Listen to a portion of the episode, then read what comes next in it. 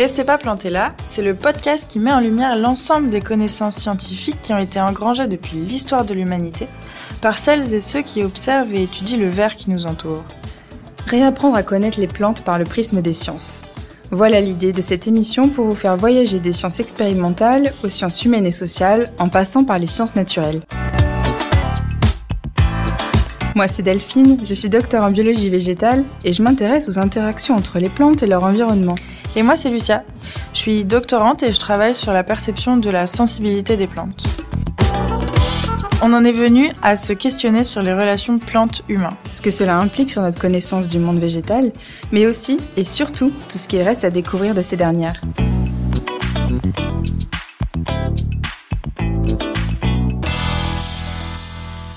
Comment parler de plantes sans parler de leur capacité à utiliser l'énergie solaire?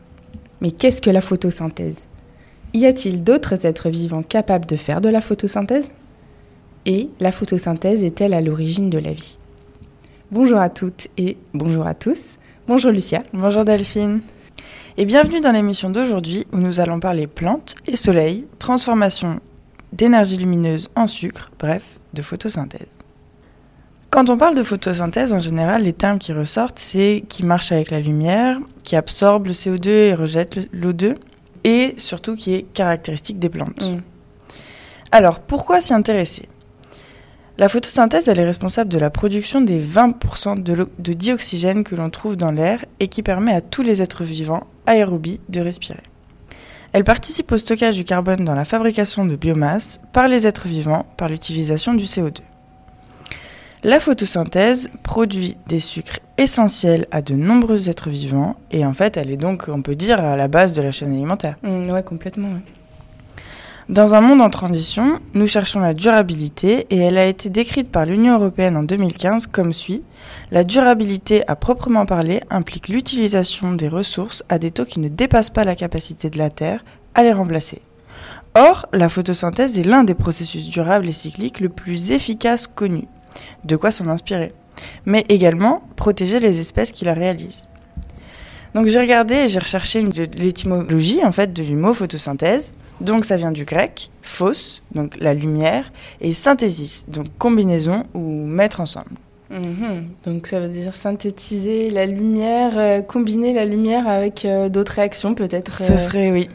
D'accord. Étymologiquement, ce serait ça. Ok. Alors, figure-toi que dans l'histoire de la vie, si on regarde un petit peu la, genèse de la photosynthèse, les premiers organismes capables de euh, réaliser la photosynthèse, ce sont des cyanobactéries. Donc les cyanobactéries, ce sont des bactéries qui sont bleuâtres, qui vivent dans euh, des milieux aqueux, donc océan, eau douce. Et en fait, les premiers fossiles les plus anciens de colonies de cyanobactéries datent d'il y a 3,5 milliards d'années. Et ils ont été trouvés en Australie, ces fossiles c'est ce qu'on appelle des stromatolites. ce sont des structures calcaires formées de, fossiles de cyanobactéries. Et au cours de l'évolution, la capacité à faire de la photosynthèse a été acquise par des cellules eucaryotes, donc des cellules à noyau, qui ne sont pas que des, bactéries, pour faire rapide. Et euh, il s'agit des microalgues tout d'abord, puis des macroalgues, et par la suite des plantes terrestres, jusqu'à obtenir de nos jours la diversité qu'on connaît des organismes photosynthétiques. Mais du coup, qu'est-ce que c'est vraiment la photosynthèse? Alors moi, j'ai cherché, j'ai trouvé une petite expérience qui est très simple pour expliquer le principe de la photosynthèse. Donc on met une, une, plante éclairée sous une cloche en verre. Mmh. En fait, quand on respire, on absorbe l'oxygène et on rejette du gaz carbonique. Les plantes, elles, elles font l'inverse. Elles absorbent le gaz carbonique et rejettent l'oxygène sous l'effet de la lumière. Sachant qu'elles respirent aussi. Sachant qu'elles respirent aussi. Donc c'est un mix entre photosynthèse et respiration. Exactement, ce qui est quand même incroyable. Donc dans cette expérience, on met une plante verte sous une cloche hermétique avec une bougie qui est allumée. À l'extérieur, on éclaire la plante verte avec une lampe et là, on voit que la bougie, elle continue de se consumer pendant un certain temps. Maintenant, si on éteint la lampe extérieure, eh bien la bougie s'éteint. Donc, l'oxygène qui est produit par la plante verte quand celle-ci est éclairée avec la lampe, eh ben, c'est exactement le principe de la photosynthèse avec le soleil. Ça veut dire que ta plante produit du dioxygène qui va être utilisé pour consumer la bougie, en fait, c'est la, la flamme, le feu utilise le dioxygène. Exactement. Et quand il n'y a plus de lumière, bah, la, la plante, elle est plus capable de faire de photosynthèse de produire d'oxygène. Et la bougie s'éteint. Et la bougie s'éteint. Effectivement, c'est une expérience très simple, mais très parlante, je trouve. Alors moi, je vais être un peu plus euh, dans les gros mots. Chimiquement, en fait, la photosynthèse, elle a pour formule globale. Tu me dis si tu m'arrêtes, hein, si je suis trop, euh, euh, pénible ou trop euh, incompréhensible. C'est 6 molécules d'H2O. H2O, c'est l'eau. Plus 6 molécules de CO2, donc gaz carbonique, dioxyde de carbone, qui donne en fait une molécule de C6H12O6, qui est en fait le glucose, et 6 molécules d'O2, O2 dioxygène, oxygène. Et ça, cette réaction-là, elle est possible grâce à la lumière. Donc ça, c'est la formule globale de la photosynthèse. En réalité, plus concrètement, cette réaction chimique, elle a lieu dans des organites, donc des, petits composés qui sont dans les cellules eucaryotes, qui sont dédiés à euh, cette photosynthèse et euh, ces organites s'appellent les chloroplastes. Donc c'est là d'ailleurs qu'on retrouve les pigments verts, les chlorophylles, qui donnent la couleur verte aux plantes. Donc en général, quand une plante est verte, elle est capable de photosynthèse parce qu'elle a les pigments de chlorophylle qui sont dans les chloroplastes. Hmm. Dans ces chloroplastes se trouvent des couches de membrane dans lesquelles se trouvent ce qu'on appelle euh, des euh, photosystèmes. Alors les photosystèmes, il faut vous imaginer euh, une protéine, donc une structure qui est dans la membrane et qui va être capable euh, de passer d'un état stable, normal, zen, à un état excité euh, grâce à la présence de lumière. Cette excitation des photosystèmes va produire du dioxygène. Donc c'est à ce moment-là qu'on a le dioxy- dioxygène à partir d'une molécule d'eau. Donc l'eau qui est captée par les racines hein, dans la plante. Il y a de l'eau dans la plante. Et euh, ensuite, pour faire rapide, elle produit également de l'ATP. Donc l'ATP, je vous en parle parce que c'est euh, une molécule qui est très présente dans le vivant. Oui, Qui- que ce soit plantes, animaux, euh, Exactement. humains, non humains d'ailleurs. Tout à fait. Donc ça s'appelle l'adénosine triphosphate et en fait c'est un petit peu le carburant des différentes réactions chimiques qu'on trouve dans un organisme, dans les plantes.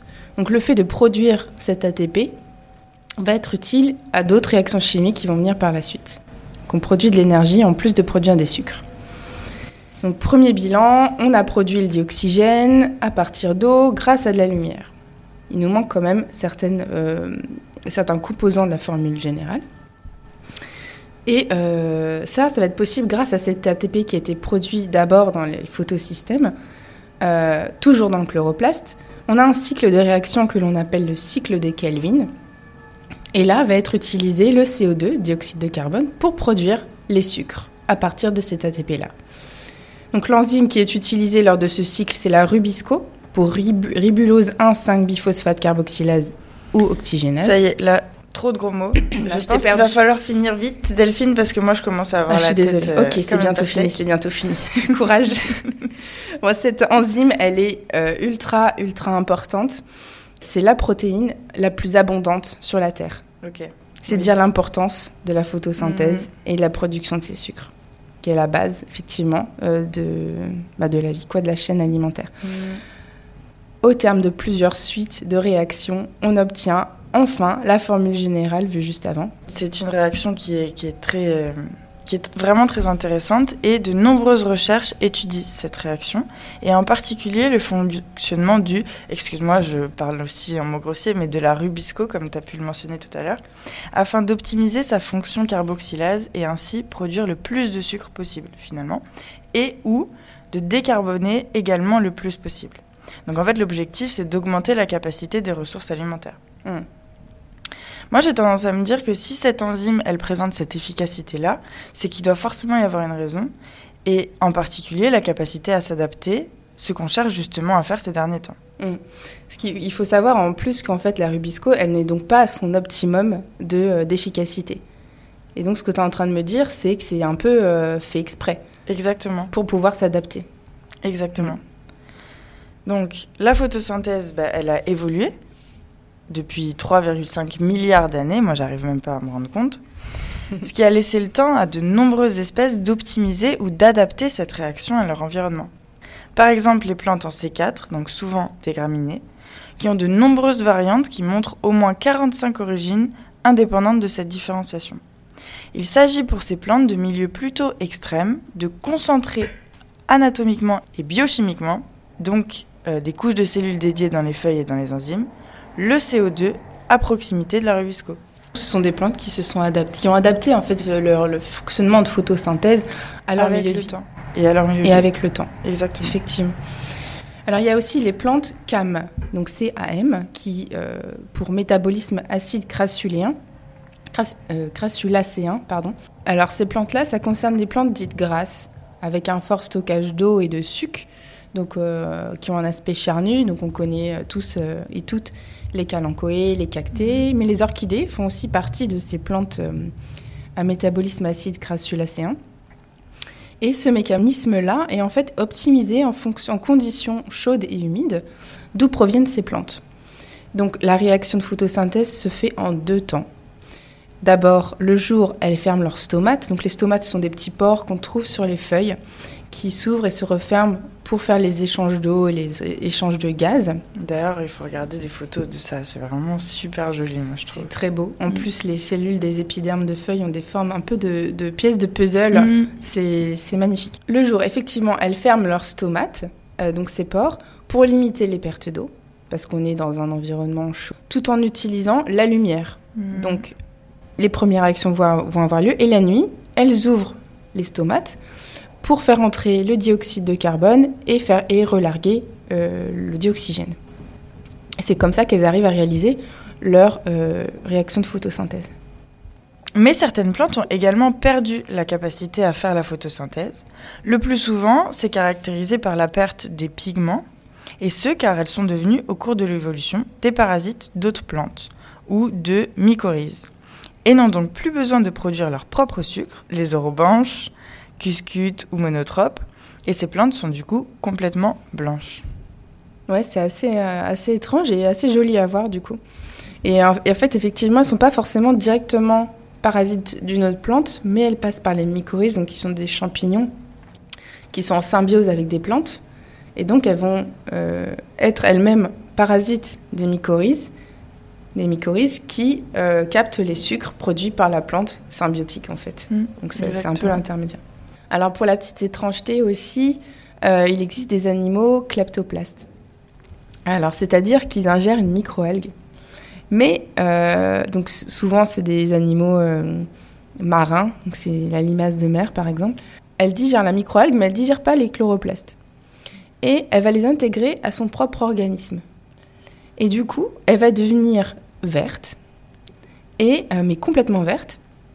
Et une fois la symbiose réalisée, parce que c'est une symbiose, euh, ces organismes-là vont être capables bah, de photosynthèse, alors même que ce ne sont pas des plantes. C'est extraordinaire.